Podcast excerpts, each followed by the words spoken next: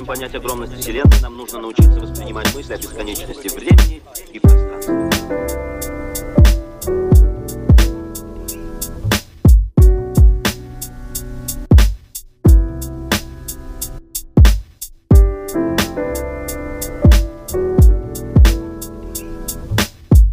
Вы можете спросить, когда началось время, и какой бы вы ни получили ответ, на него последует новый вопрос. А что было до этого? Это же относится и к состоянию.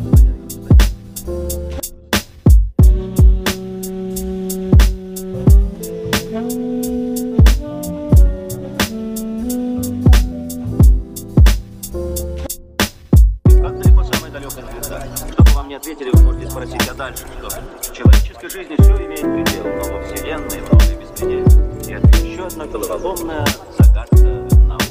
науки.